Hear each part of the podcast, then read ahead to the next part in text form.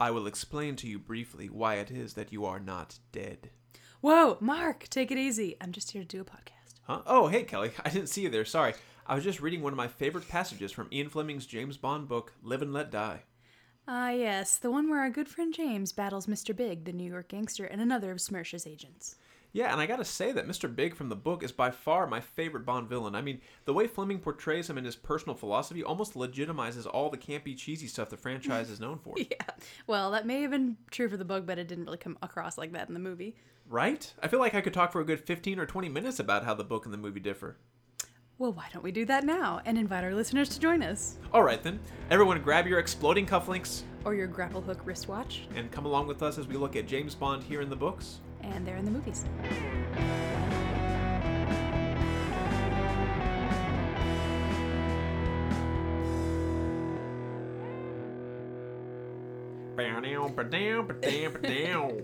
That just turned into porn music. Sorry. Yeah. Too Sorry, much Teen Witch. Okay. Uh, part two, The Birth of the Bond Villain. Today we're looking at Ian Fleming's second James Bond novel, Live and Let Die. And in case you haven't read it, we here at The Good, The Bad, and The Podcast always have a synopsis close at hand. Kelly, you want to give it to them? Sure thing. Here we go. Uh, James Bond is not a superstitious man, but it's hard not to feel unnerved in the presence of Mister Big.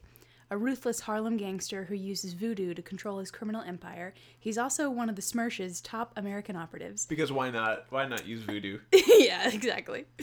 Uh, Mister Big has been smuggling British pirate treasure to New York from a remote Jamaican island and funneling the proceeds to Moscow. With help from Solitaire, Mister Big's beautiful and enigmatic Creole fortune teller, and his old friend Felix Leiter, double oh seven must locate the crime lord's hideout, sabotage his operation, and reclaim the pirate horde for England. From the jazz joints of Harlem to the shark-infested waters of the Florida Everglades, Live and Let Die sends Bond headlong into the exotic. Nice synopsis. Why, thank you. Uh, you didn't write it, but you read no, it I really didn't. Well. Yeah, thank you. I tried to infuse it with um, uh, that was from Amazon dot com, maybe, if we, you know, just a little shout out to where I copied and pasted from. Yeah. Uh, poor Felix Leiter, too. I feel so bad for him. But let's start our discussion with Mister Big, like I teased in the intro. He really is a great character in the book, at least. And I want to actually read a full passage. It's like two paragraphs, so hopefully our listeners can bear with me reading for a moment. Mister Bond, this is Mister Big speaking, the villain, I suffer from boredom. I am a prey to what the early Christians called asceti, the deadly lethargy that envelops those who are sated, those who have no more desires. I am absolutely preeminent in my chosen profession, trusted by those who occasionally employ my talents, feared and instantly obeyed by those whom I myself employ. I have literally no more worlds to conquer within my chosen orbit. Alas, it is too late in my life to change that orbit for another one, and since power is the goal of all ambition, it is unlikely that I could possibly acquire more power in another sphere than I already possess in this one. Mister Bond, I take pleasure now only in artistry, in the polish and finesse which I can bring to my operations. It has become almost a mania with me to impart an absolute rightness, a high elegance, to the execution of my affairs. Each day, Mister Bond, I try to set myself still higher standards of subtlety and technical polish, so that each of my proceedings may be at work, may be a work of art, bearing my signature as clearly as the creations of, let us say, Benvenuto Cellini. I am content for the time being, that was my Italian accent, I hope you liked it. That's beautiful. I, I am content for the time being to be my only judge, but I sincerely believe, Mister Bond, that the approach to perfection which I am steadily achieving in my operations will ultimately win recognition in the history of our times. End quote. Poignant. So, what he's basically saying is he's explaining why he uses all of these tricks that, mm-hmm. that may seem uh, un, not very subtle. Mm-hmm. And they do that in the movies a lot. You know, you have rotating booths that trap Bond and you've got all these gadgets. And it seems campy and, and you know, kind of silly almost. But this... that passage, you know, legitimizes all of it. He's like, I'm so good at what I do that this is the only thing that entertains me anymore, mm-hmm. is perfecting it with all these little flourishes, you know. Yeah. And and that passage is so important in explaining why the end plays out the way that it does. Because you could, I mean, spoilers ahead, people, but if you, you could argue, like, why, once he captured Bond and Solitaire, why didn't he just dispatch them immediately? Right. Like, why did he have to concoct this elaborate thing and let them live for however many more hours until he can do it the way that he wants? And it's because he needs right, them yeah. to meet this poetic, artistic, high elegance ending. Yeah. You know, it's... Which is funny because in the movie, they, of course they never use this in the movies, mm-hmm. but in the movies you're like, oh, why is he doing this? Why is he telling Bond his plan? Wah, wah. But, you know, Ian Fleming completely gives it credit and says, here's why, you know, because this guy is an artist. You know, it, com- it completely legitimizes the rogue gallery of all these villains and why they do all these silly things they do. And, okay, so, so regarding the ending, they, uh, throughout the book, Bond has... caused him considerable setbacks, you know, and, and perhaps he, he has this this seat of power that he's cultivated for himself, and he he doesn't want to lose that, but his reputation as being the big bad is kind of losing a little bit of its grip because Bond is, is besting right. him in, in several scenarios, and so at the end, I feel like he needs to rein it back in, get back to that yeah. artistic oh, yeah. death to get back on top and be right. like, see, this guy didn't get the best of me, I still got him, wahaha. Yeah, in fact, look what happened to him. I didn't just shoot him in the head, I drug him through the shark-infested waters. And, oh my gosh, tying back into the last episode when you mentioned how brutal these novels are, I mean... That is grisly. Oh, like, yeah. I'm I'm going to drag you over these coral reefs, and then I'm going to leave you for the sharks to feed right. on your parts. Yeah, and uh, in the first act, you know, something grisly happens in all three acts. This book is kind of in three parts, and we'll talk about the second one in a, in a second, because it was not my favorite Bond scene ever. But uh, in the first act, Bond gets his pinky broken, mm-hmm. uh, and, you know, is pretty seriously wounded and has to escape. In the second act, Felix Leiter gets nearly killed, and mm-hmm. we kind of leave him on a bed and don't know what's going to happen to him. And in the third act, we have this near torture scene. In fact, they're tied naked to the to the apparatus they used to drag him through the water, and you know, mm-hmm. the, and so it's like, oh my gosh. And, yeah. and of course, we'll talk about the movie in a second, but you know, the movie is nothing like that. Uh, but the, okay, so the second act of this book, they're in Saint Petersburg, which is like an old folks city in Florida. It's like the least James Bond exotic, you know, place I could imagine for a book. So that's so true. I would say that probably wasn't my favorite part of the book. Mm-hmm. Uh, and they also, there are a couple. There are going to be a couple scenes upcoming in other series where we talk about kind of the mistakes Bond makes that uh-huh. I don't really get. Mm-hmm. Uh, I feel like he should have known better. So they, they escape with Solitaire. They get on a train, and they get to Saint Petersburg, and Felix Leiter and Bond decide, let's go off to this other place we have a lead on and leave Solitaire in this home. You know, it's like, yeah. what? I, I know, she just ran away from this menacing right. warlord. Like, right. you don't think he's going to come after her? Exactly. And, of course, she gets captured to set up, for, you know, for the third scene. But And she and there's the whole p- part where she's like... Don't leave me. I have a sense that something's going to right. happen. I'm like, dude, yeah. she listened to the things she is saying. It was pretty unforgivable on, on Bond and Felix's part. Uh, these guys are artists at villainy and torture, yeah. and uh, but surely they didn't follow us all the way to Saint Petersburg, yeah, they, where their shipments are coming in. You know, we know they have people here, but anyway, uh, it was kind of hard to suspend my disbelief at, at that moment in the book. Yes, agreed. Um, the other thing this book explored was. Uh, the love of M. You know, he actually says, the voice of M whom I love and obey. Right. And that was really, you know, that kind of took me aback and kind of brought up memories of the newer Daniel Craig movies with uh, Judi Dench and the, the kind of mother-son relationship they have. For sure. And uh, in fact, Mike even mentioned, I saw this again, that M, uh, Ian Fleming called his mother M. Mm-hmm. And that's where he got that name and decided to use it and, you know, kind of like Mother England. And so he really is... married to the job in a sense, mm-hmm. and uh, so I like that they explored that here. They did, and it was a very subtle little thing. You just kind of slipped it in because there hasn't been very much of that kind of language in these two books so far right. between, you know, Bond and M. So yeah, I, I enjoyed that. Uh, what did you think about how race was handled in this book? Um, it was it was it was fairly uncomfortable at times. Just the because there was a lot of um. It wasn't so much.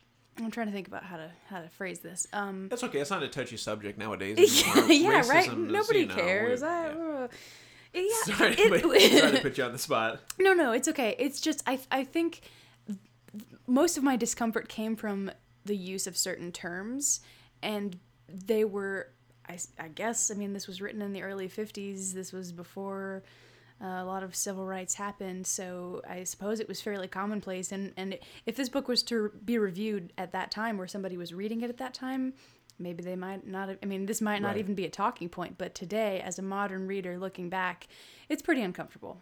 Yeah. Uh, I was surprised that it wasn't worse than it was. Yes. Uh, you, we have the passage here where M talks about, uh, he says, and the Negro races are just beginning to throw up geniuses in all professions, scientists, doctors, writers. So, you know, they mentioned that, you know, this is a group of people who's now kind of burgeoning and blossoming into their mm-hmm. own. And, and he says, uh, you know, why not a villain? You know, it's about time they turned out a great criminal. So, you know, he talks about, you know, it's almost giving a little support, but then you get a lot of the stereotypical characters who mm. are, you know, uh, who may have been realistic stereotypes, but stereotypes nonetheless. You know, you right. may have seen kinds of these people in Harlem at, at this time. But uh, but af- after Casino Royale with the sexism, I was really expecting, because I thought, yeah. oh, there's not, at least there's not racism in Casino Royale. And I, I got to Live and Let Die. I was like, oh, it's oh. all black villains. So like, oh, yeah. where are we going to go with this? Dun, dun, dun. Uh, but for me, it wasn't... Uh, It wasn't hard to get through, I guess. But. No, it wasn't so much um, speaking derogatorily about African Americans. It was just—it was really just the use of certain words, right? That that we no longer use. You know, if the if, but if you were to, you know, think if you were to kind of in your mind substitute other words for more, you know, culturally sensitive, it might not seem yeah. as I don't know. Anyway, yeah. Um, and this is another another interesting case of. We have the book that's pre-civil rights, and we have the movie that's post-civil rights because it came out in the seventies. Mm-hmm. So it was interesting to see how they handled it in the movie as well. And at times it came off really kind of hilariously. In fact, we can maybe move into the movie if there's nothing else you want to say about the book. Uh, sh- yeah, sure. No, that's great. But before we do, let's take a break and hear from one of our sponsors. This episode of James Bond Here and There is brought to you by Fleming Brand Trick Cigarettes. No spike it would be complete without this little number. We give you twenty cigarettes, all uniquely outfitted for whatever pickle you might find yourself in. From poison dart launcher to low-grade explosive to cyanide delivery system, you won't want to leave your house without them. Just imagine it now. Hey there, handsome devil. Mind if I borrow a cigarette? I'd rather you didn't. That's right, ladies. Fleming Brand Trick Cigarettes are the cure for what ails you. Now with oral contraceptive. Fleming Brand, products for you. And now back to the program. Uh, my favorite line in the movie is, you've got a honky on your tail. yeah, the yes. That was great. The opening scene where we see this network of uh, the black criminals who are following Bond, and he doesn't know he's being tailed. And, you know, of course, we've got one of them saying that you've got a honky on your tail as Bond's following, you know, their lead, and, and they're following Bond. But uh, that was like, oh gosh, here we go. Yeah. Uh, in fact, the uh, the actor who played Mister Big was was told not to come to the premiere of the movie because they were afraid uh, of riots and stuff. They were afraid of the reaction of him being cast, of a black man being cast as the lead villain.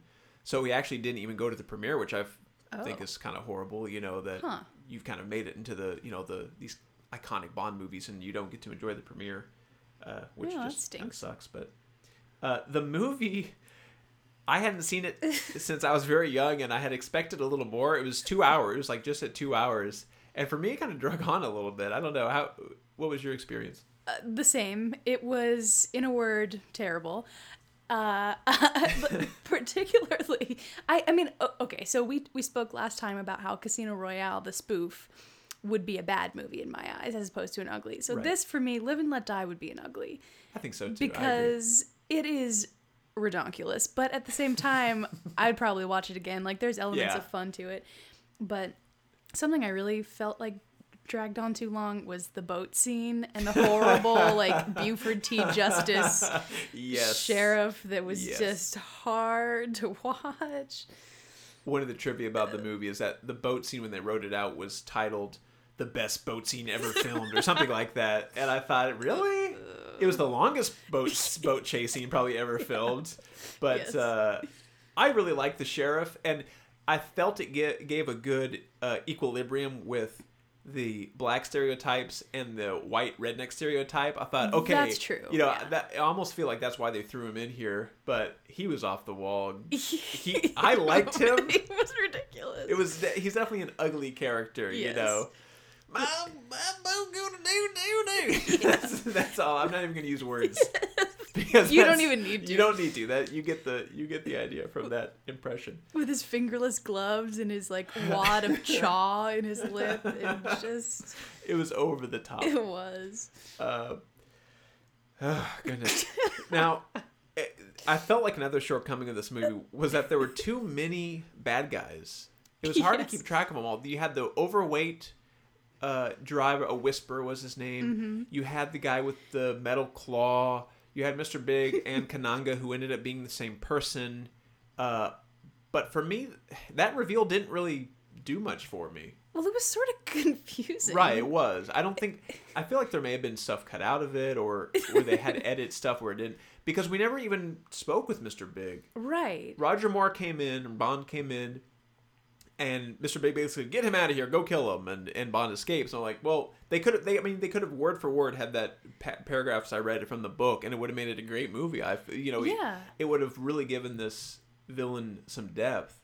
But uh, there were so many of them that you lost kind of track of who's the real bad guy here, and and. Uh, well, and and they really didn't. I mean, that's I one hundred percent agree with that. There were too many bad guys, and also Mister Big was such a fantastic villain in the book. I mean, he was right. this imposing figure, and he was he had his this supreme intelligence, and he was just had this this poetry about him. But and he was scary. He was intimidating. Right. Bond was intimidated by him. But in the movie, not only were there too many extraneous villains, they didn't they didn't. It, Making him Mister Big slash Kananga really weakened it, in my right. opinion. It just kind of split him up into two people, and exactly. we never got the full force of just one main villain. And he wasn't even that. I mean, it just was not the same for me at right. all. He didn't have any of the, the, the power or the right. I, I the know. Actor was great. He could have pulled it off. Yeah. I think if they had given him more to work with, and the makeup was really great too, because mm-hmm. I had completely forgotten. I had no idea who was wearing makeup, and when he ripped it off, I was like, oh man, yeah. wow. Because I'm assuming that was the same person. yeah. I'm assuming it was makeup the whole time and they didn't have two actors. Mm-hmm. But uh, so that would have been really cool if they had done something a little more powerful with it. Yeah. Um, so I feel like we may need to talk about Solitaire a little bit here. Uh-huh. And uh, Bond's... We're kind of getting into Bond's womanizing now with uh, some of the classic movies.